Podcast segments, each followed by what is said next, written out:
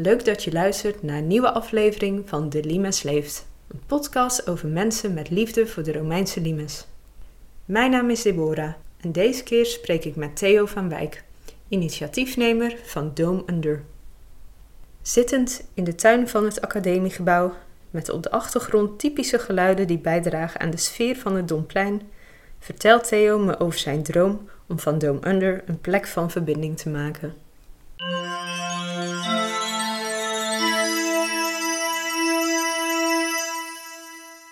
Mijn naam is Theo van Wijk en ik ben van oorsprong architect, stedenbouwer. Ik ben werkzaam leven als architect altijd bezig geweest met uh, maatschappelijke en stedelijke vernieuwing. En binnen mijn werkzaamheden, onder andere hier in de binnenstad van Utrecht, uh, voor restauratie van uh, binnenstadspanden, wat ik onder andere ook deed, ben ik Frans Kip tegengekomen, 40 jaar geleden.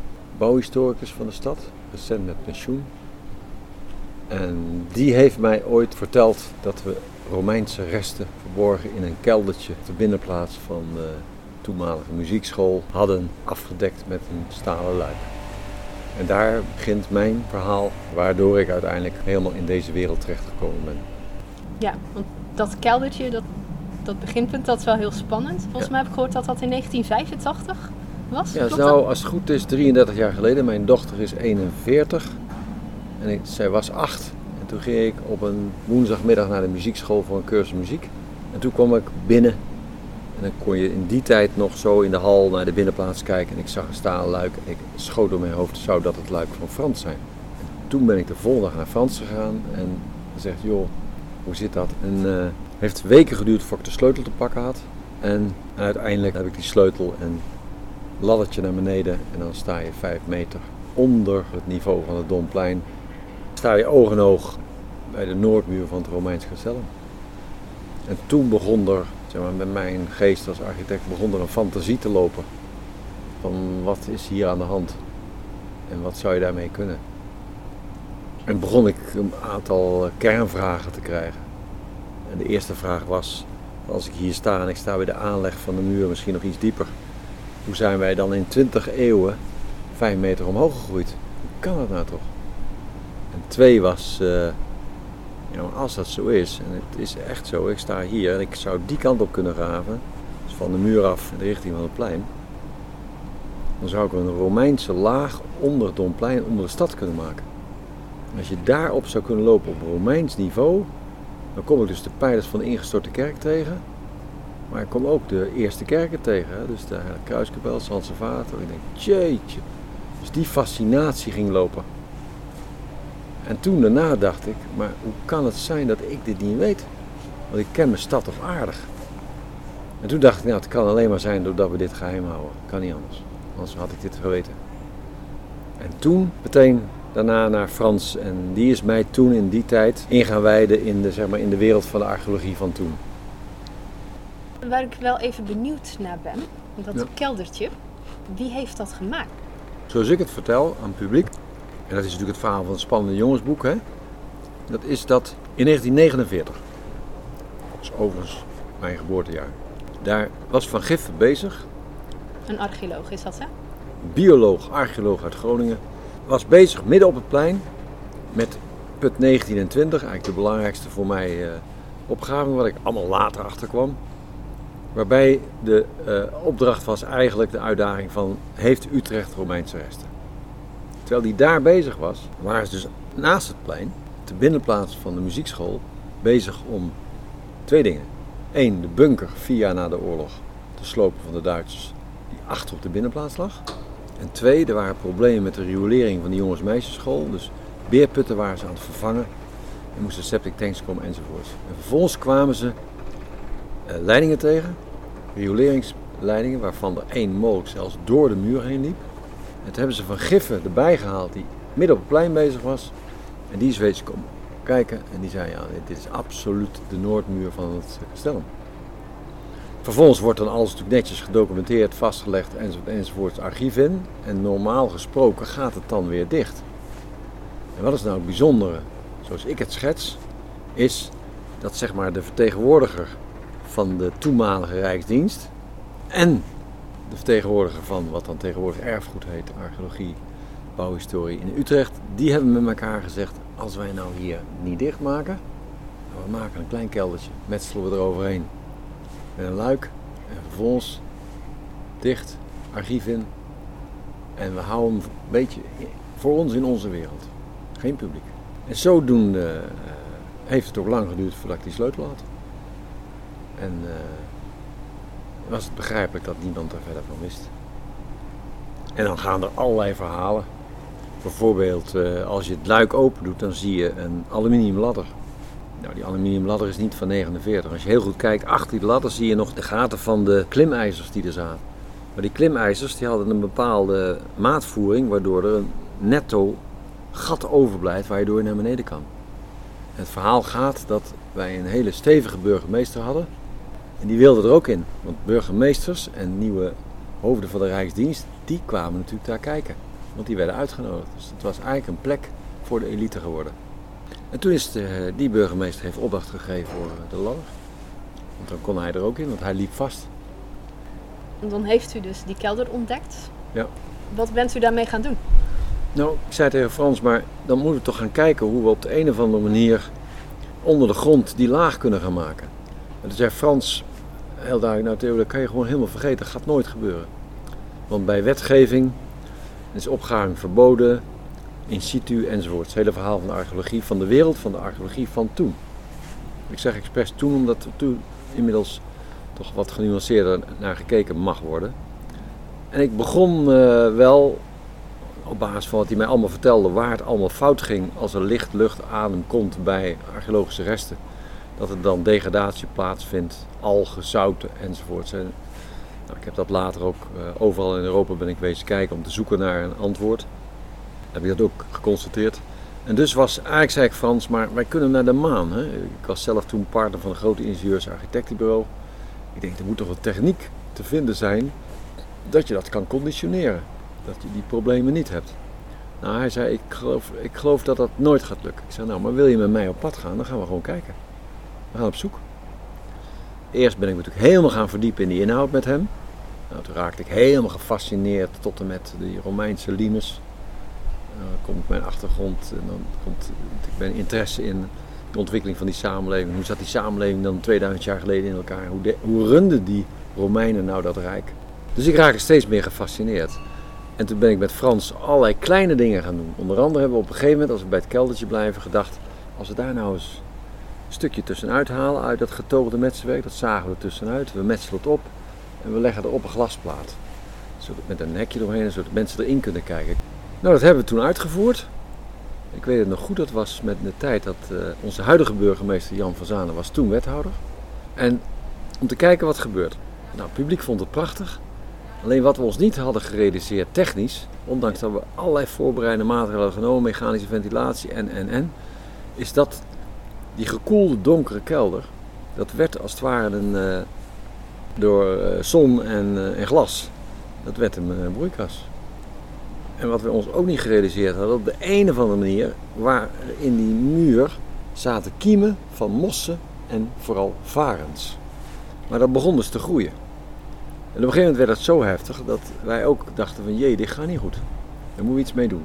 En voordat ik zo ver was dat ik met specialisten een antwoord had op die vraag, kwam er een krantenartikel van het Utrechts Nieuwsblad van toen, rechtsbovenin met een kleurenfoto, waar die mossen en varens op stonden. En er stond er een kop boven, de kastellenmuur van Utrecht en Nederland staat op instorten, architect en eigenaar. Interessant hè, en eigenaar. Theo van Wijk. Nou, toen had ik het natuurlijk gedaan en ik was door dat woord wat toegevoegd was, was ik ook probleemeigenaar geworden. Dat heeft toen toch zeker 1, 2 jaar geduurd, want wij mochten toen natuurlijk helemaal niks meer.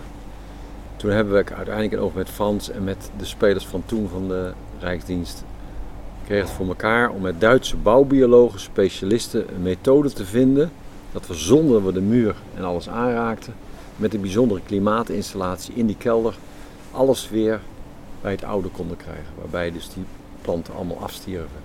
Nadat we eerst ook weer met de wereld van de biologie en dat we natuurlijk ook waren de bijzondere varensoorten waar je eigenlijk niet aan mocht komen. In die wereld kom je ook terecht. Maar uiteindelijk is dat gelukt en toen hebben we weer een klein stukje vertrouwen op kunnen bouwen en dat zijn we door gaan ontwikkelen. En dan kom je stap voor stap kom je verder.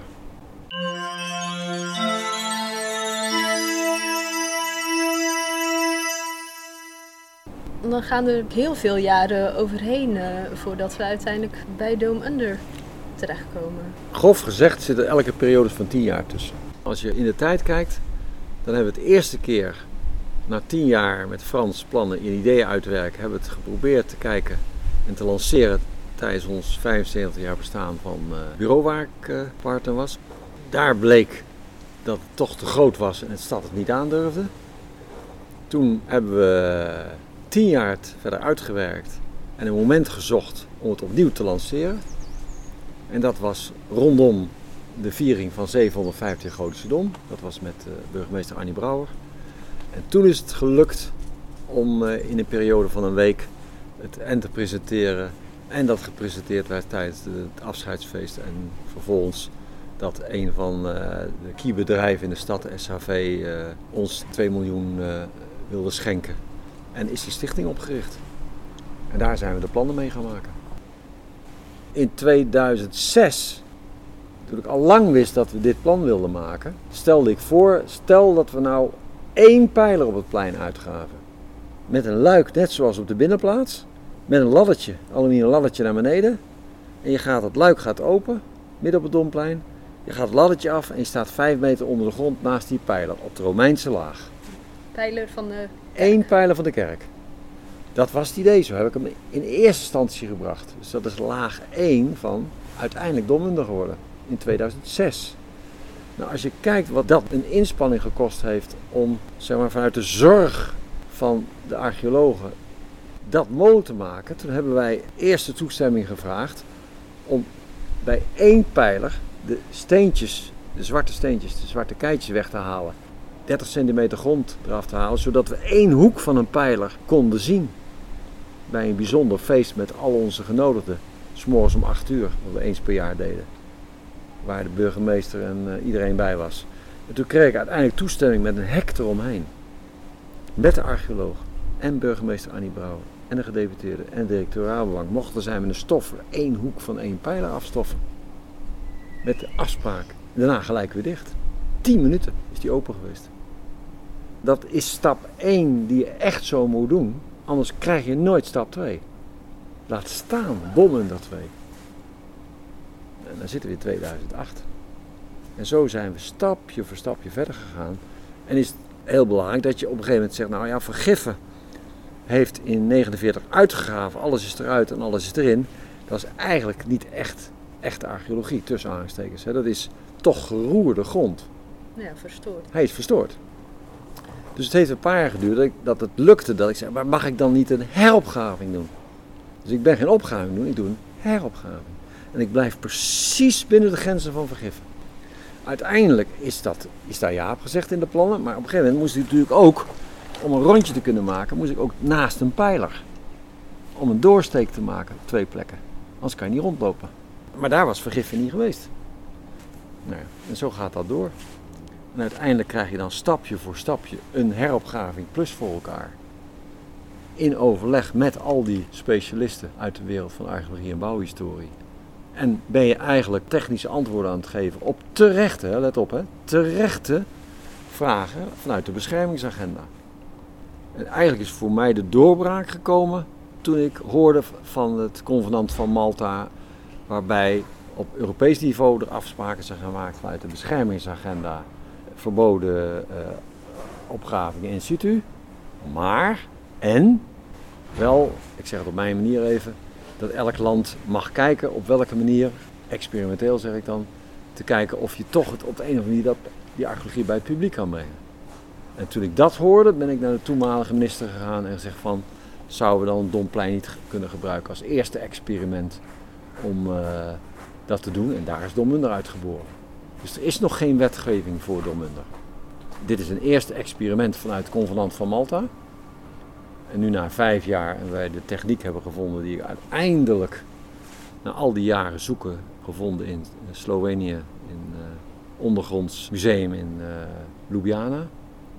En de derde keer de archeoloog zijn kennis met mij wilde delen van 20 jaar onderzoek. Ja, dat is de receptuur geworden van de klimaattechniek van Dormunder. En waarvan wij nu na vijf jaar zeggen hij werkt. En waarbij ik het mooi zou vinden om de komende jaren die techniek ook terug te geven aan. Uh, we hebben toen Europese subsidie gekregen. En om dat ook weer terug te geven aan Europa op de plekken waar overal die problemen zijn met algen en zouten.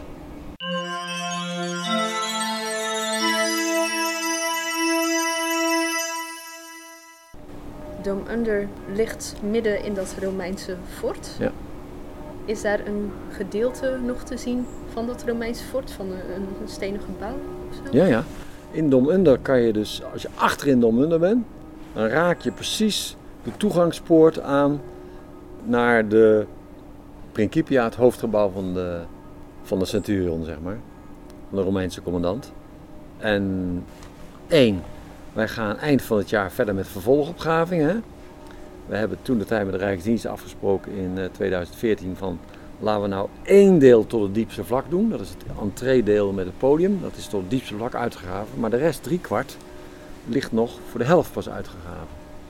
En we hebben dus een vergunning om de rest ook op te gaan graven. En daar gaan we dus eind van het jaar, begin volgend jaar mee beginnen. Die kan dus nog anderhalve meter, twee meter uitgegraven worden, waardoor die hele toegangspoort tot dat hoofdgebouw van de Romeinen zichtbaar gaat worden. Dat gaat dus de komende jaren binnen Dom Under 2 gebeuren. Als Centrum 3 komt, rondom Willybord, ja, dan krijgen we het, eh, dat hele gebouw te zien. Als je weer gaat opgraven, dat, dat is dus ook heropgraven? Ja, dus het volgende centrum is ook weer een. Dat zijn drie heropgravingen die bij elkaar dan uh, een volgend centrum worden. Kijk, als die stad deze waarden langzamerhand beginnen we die waarden echt te zien. En stad en land vinden dat wij zo'n volgend centrum moeten maken. Omdat het ook een bijdrage kan leveren aan de opgave van de samenleving van deze tijd en de toekomst van de kinderen van onze kinderen. Want zo kijk ik. Ja, dan gaan we als stichting zo'n volgend centrum met de stad maken. En is het bij zo'n opgraving ook weer belangrijk om dan ja, de mensen van Utrecht daarbij te betrekken? Helemaal. Het allerbelangrijkste is dat het steeds meer van de mensen wordt. Onze vervolgopgraving in Centrum 2, daar willen we eigenlijk in overleg met de Rijksdienst dat de mensen mee mogen gaan graven. We hebben dan geen druk meer, er is geen druk meer in de tijd. De exploitatie gaat door en dan gaan we op de maandag, wanneer we nu gesloten zijn, en op de vroege ochtenduren gaan wij mensen uitnodigen. En die mogen dan meehelpen met de opgave. Tot en met dat ze met emmertjes het, door het luik achterin, boven de grond. En dan zetten we e- twee containers, glazen containers, waarbij we een archeolab maken op het plein. Waarbij ze daarna mogen determineren dat ze helemaal zo dicht mogelijk bij de archeologie. En waar is de archeologie voor om het verhaal van de ontwikkeling van onze samenleving te vertellen? Dat willen we gaan doen. Maar nog dichter bij het publiek. Nog meer van het publiek worden. Hetzelfde dat wij binnenkort opnieuw beginnen met Mijn Domplein, waar mensen dus weer vriend en hun eigen vierkante meter en hun eigen kubieke meter kunnen adopteren. Met hun verhaal bij die plek. Het gaat natuurlijk om dat het van het publiek wordt. Ik ben ooit begonnen met dat ik dacht van hoe kan het zijn dat ik het niet weet en waarom laten we het niet aan het publiek zien. Nou, binnen alle randvoorwaarden van de beschermingsagenda ga ik natuurlijk voor maximaal de belevingsagenda en het bij het publiek brengen. Want het is van ons allemaal.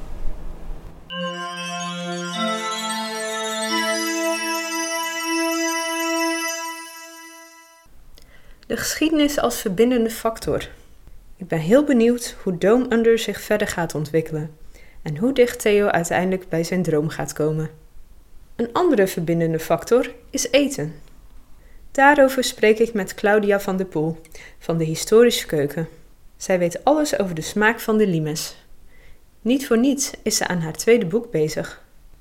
Wil je weten welk krachtvoer de Romeinse soldaten aten? Luister dan volgende keer weer naar De Limes leeft.